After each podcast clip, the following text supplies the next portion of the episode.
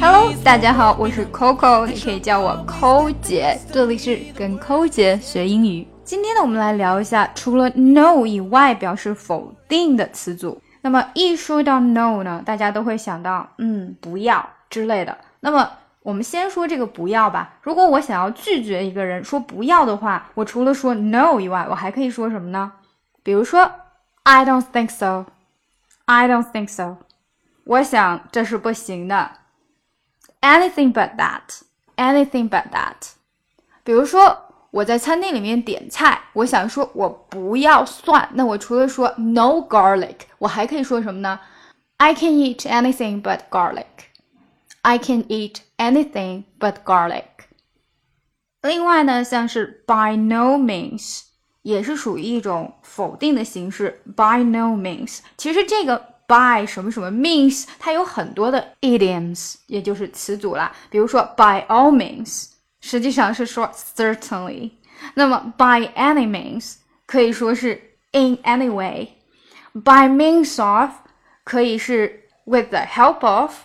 那么 by no means 就是 in no way。比如说 the prize is by no means certain，奖赏都是不确定的。 This is by no means the first time we have had this problem。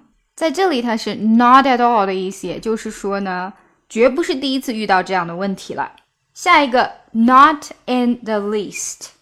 当我说 not in the least 的时候，我是想说一点儿也不。比如说，Really, I'm not in the least tired。我一点儿也不累。或者呢 ？I'm not in the least concerned about outcome of the World Series。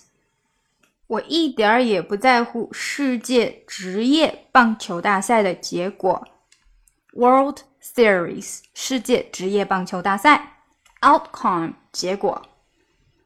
我们还可以说 out of the question。That's out of the question。那一定没戏。Out of the question。 它其实如果用一个英文单词来表示的话，就是 impossible。That's out of the question。这件事情是不可能的，impossible 的。最后一个，more than I can do。That's more than I can do。也就是说，嗯，这件事情我无能为力，比我能做的还要多，那是不是我是不能做呢？所以这是一种否定的说法了。The pain is more than I can stand，太疼了，我没有办法接受这样的疼痛。OK，今天就到这里了。想要看文本信息，请加我们的公众号 ES English ES English 英语课堂 ES 英语课堂 ES English ES 们，Join us，加入我们吧！从今天开始，跟我们一起说好听的英语。